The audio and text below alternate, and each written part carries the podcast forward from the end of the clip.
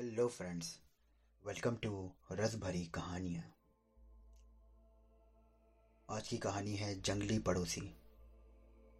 ये कहानी है राहुल की। तो आइए सुनते हैं राहुल की ये कामुक कहानी। मेरा नाम राहुल है। मैं एक मध्य प्रदेश के छोटे से शहर में रहता हूँ।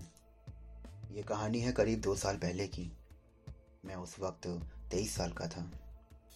हर जवान लड़के की तरह मेरे अंदर भी कामुक इच्छाएँ थीं। मैं अक्सर वीडियोस के सहारे खुद को शांत करता था। मैं काफ़ी शर्मीला था और इस कारण से मेरी कोई गर्लफ्रेंड भी ना थी। कभी कभी मेरी कामेक्षा इस चरम पे होती कि मुझे लगता कि यदि मुझे कोई गे भी मिल जाए तो चलेगा। एक दिन हमारे फ्लैट के पड़ोस वाले फ्लैट में एक परिवार रहने आया। पति पत्नी और एक छोटा सा बच्चा।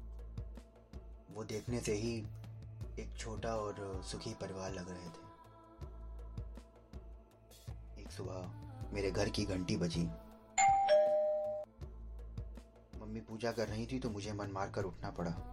मैंने दरवाज़ा खोला। बाहर एक लेडी खड़ी थी। मैं एक टक उसे देखता रह गया। एकदम संगमरमर की मूर्ति, जिसे मूर्तिकार ने एकदम फुर्सत से बनाया। वो बोली आ, वो मैं आपकी नेबर हूँ। सोसाइटी में ज़्यादा आइडिया नहीं है तो आपके यहाँ अगर मेड आती हो तो उसका नंबर दे दीजिए।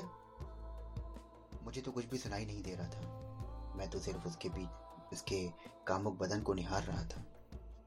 अचानक पीछे से मम्मी आई और उनकी आवाज़ से मेरा ध्यान टूटा। मैं अंदर चला गया और वो लोग बातें करने लगी। मैं जाकर फिर लेट गया और मेरी आँखों के सामने सिर्फ़ उसका ही चेहरा था। कुछ देर बाद मैं नहाने गया और मेरी काम वासना तो वैसे ही चरम पर थी। शॉवर का गर्म पानी और उस लेडी का चेहरा मेरी वासनाओं को और भड़का रहा था। मैंने उस औरत को याद किया और खुद को शांत किया।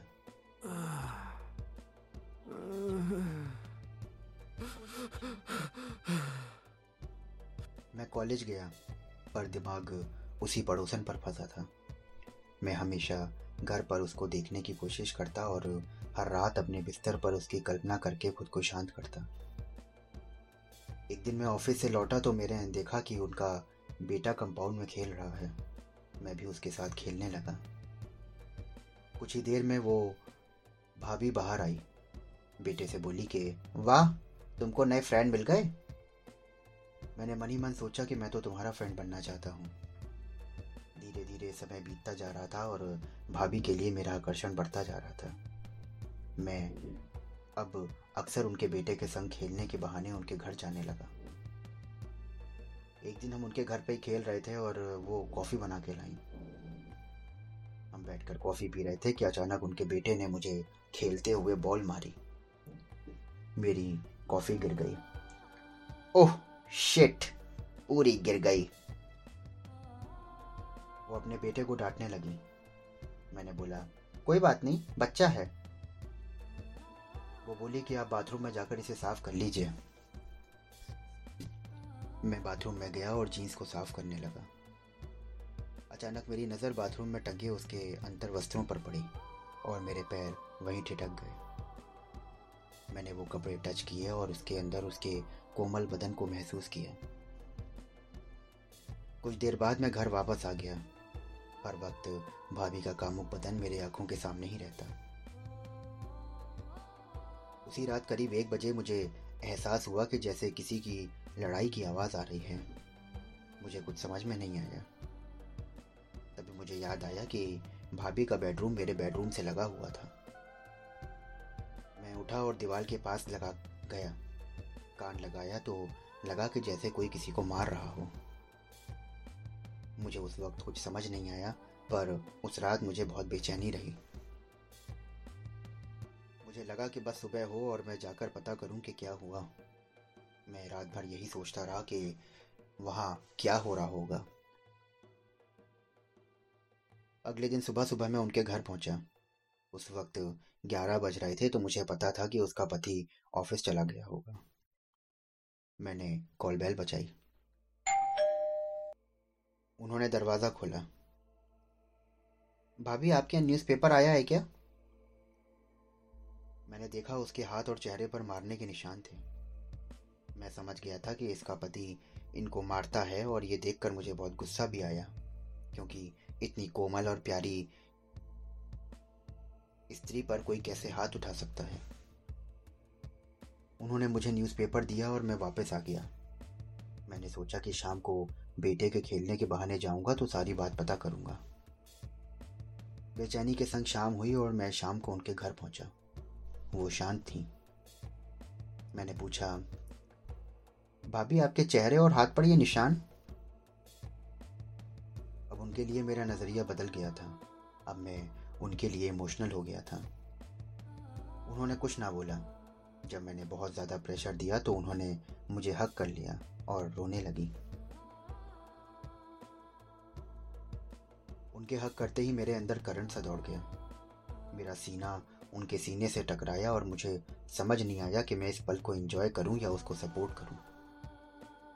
मैंने बहुत देर तक उन्हें समझाया।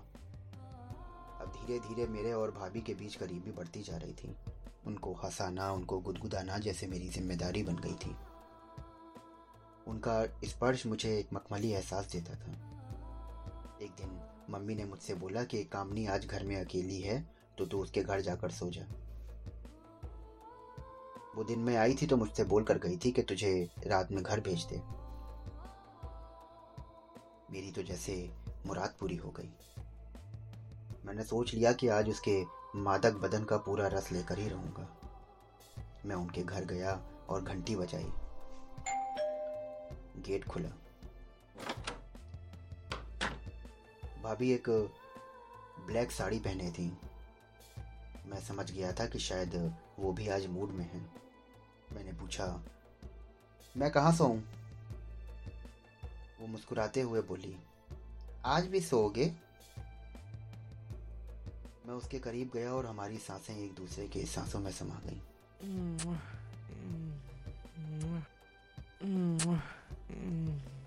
मैंने धीरे धीरे उसके बदन को महसूस करना शुरू कर दिया और मैंने उसकी साड़ी खोल दी। धीरे से उसके ब्लाउज के हुक भी खोले। उसके कठोर उभारों ने मेरी कामाग्नि को और बढ़ा दिया था। उनके शरीर की छुवन मुझे अनंत आनंद दे रही थी। मैंने धीरे से उनके उभारों को पूरी तरह से आज़ाद कर दिया और उनका स्वाद लेना शुरू कर दिया।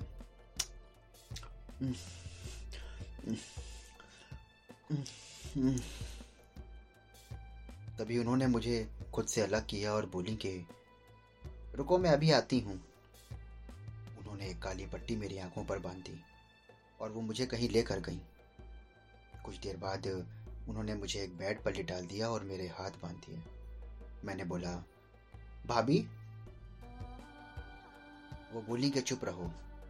करीब पाँच मिनट बाद मेरी आँख खोली और मैंने देखा कि भाभी एक कैट ड्रेस में है, यानी कि एक बिल्ली की पोशाक में।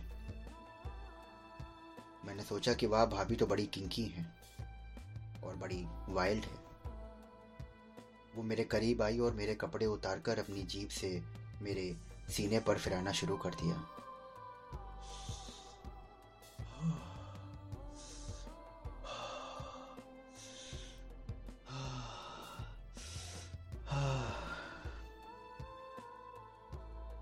मेरी वासना अब चरम पर थी।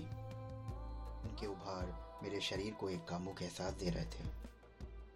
उनकी जीभ मेरी टांगों के बीच में पहुँच चुकी थी और उन्होंने मेरा अंग अपने मुँह में ले लिया। इस बीच में दो बार मेरी धार छूटी। अचानक भाभी बहुत ज़्यादा वाइल्ड हो गई। वो मुझे काटने लगी और अपने नाखून से खरोचने लगी। मुझे दर्द हो रहा था, लेकिन ये दर्द भी मुझे बहुत मीठा लग रहा था। अचानक उन्होंने एक बेल्ट उठाई और मुझे मारने लगी। आह! आह आह। मैं चिल्लाने लगा, पर उसे मज़ा आ रहा था। अब मुझे उससे डर लग रहा था। उसने मुझे बहुत मारा और कुछ देर बाद बोली सॉरी बट मुझे ऐसे ही पसंद है। मैं कुछ बोलने के हालात में नहीं था। वो बोली कि, चलो, अब मैं तुम्हें एक नया एहसास देती हूँ। तुमको मज़ा आएगा? तभी उसने ताली बजाई। कमरे में एक मास्क पहना आदमी आ गया। अब मुझे कुछ समझ में नहीं आया। मैं बहुत ज़्यादा डर गया था और मेरी काम वासना उड़नछू हो गई थी। भाभी बोली, जा पना, आपका शिकार तैयार है, आप मज़े लीजिए। वो आदमी मेरे पास आया और उसने मुझे उल्टा कर दिया। अब मैं समझ गया था कि क्या होने वाला है। उसने मेरे पीछे एक लुब्रिकेंट लगाया और मुझे ज़ोर से धक्के देने लगा। मेरी चीख निकल गई और मैं गिड़गिड़ाता रहा। मैं दर्द से तड़प रहा था। जब लगभग बेहोश होने वाला था तो भाभी बोली कि, छोड़ दीजिए, एकदम नया है। आदमी बोला हाँ लेकिन वर्जिन एनल का मज़ा ही कुछ और है। मैं बिस्तर पर ही पड़ा रहा। कुछ देर बाद जब मुझे थोड़ा सा होश आया तो देखा कि एक सोफे पर भाभी और वो आदमी ड्रिंक कर रहे हैं। मैंने देखा, वो आदमी उसका हस्बैंड है। मैं उनके पास गया। मुझे इतना दर्द था कि मैं ठीक से चल भी नहीं पा रहा था। मुझे देखकर वो आदमी बोला, अरे, होश आ गया तुमको? मैंने पूछा, ये सब क्या किया तुम लोगों ने मेरे साथ? तो भाभी बोली, अरे हमने तो तुम्हें शारीरिक सुख दिया। असल में मेरे पति को लड़के भी पसंद हैं, इसलिए। पर ये आदमी तो तुम्हें मारता है ना? हाँ मारते हैं, पर वो हमारी फैंटेसी है। तुम्हें क्या लगा कि वो डोमेस्टिक वायलेंस है? वो हँसी। मैं जैसे तैसे घर गया और दो दिन बाद मेरा व्हाट्सएप आया। मैंने देखा कि वो भाभी का मैसेज था। उसमें था कि आज रात भी आ जाना। इससे पहले कि मैं कुछ सोच पाता, एक वीडियो आया, जिसमें मैं और उसका पति। अब मैं फंस चुका था। अब लगभग हर रात मैं शिकार बनता हूँ, जंगली पड़ोसियों का। तो दोस्तों, कैसी लगी आपको राहुल की ये कहानी? जहाँ उसकी वासना उसी पे उल्टी पड़ गई। आशा करता हूँ कि आपको ये कहानी बहुत पसंद आई होगी। फिर मिलता हूँ आपसे एक नई, कामुक, एक रस भरी कहानी के साथ। सुनना ना भूलें और मेरे चैनल को फॉलो करिए स्टार रेटिंग भी दे दीजिए। फिर मिलता हूँ, तब तक के लिए thank you and good bye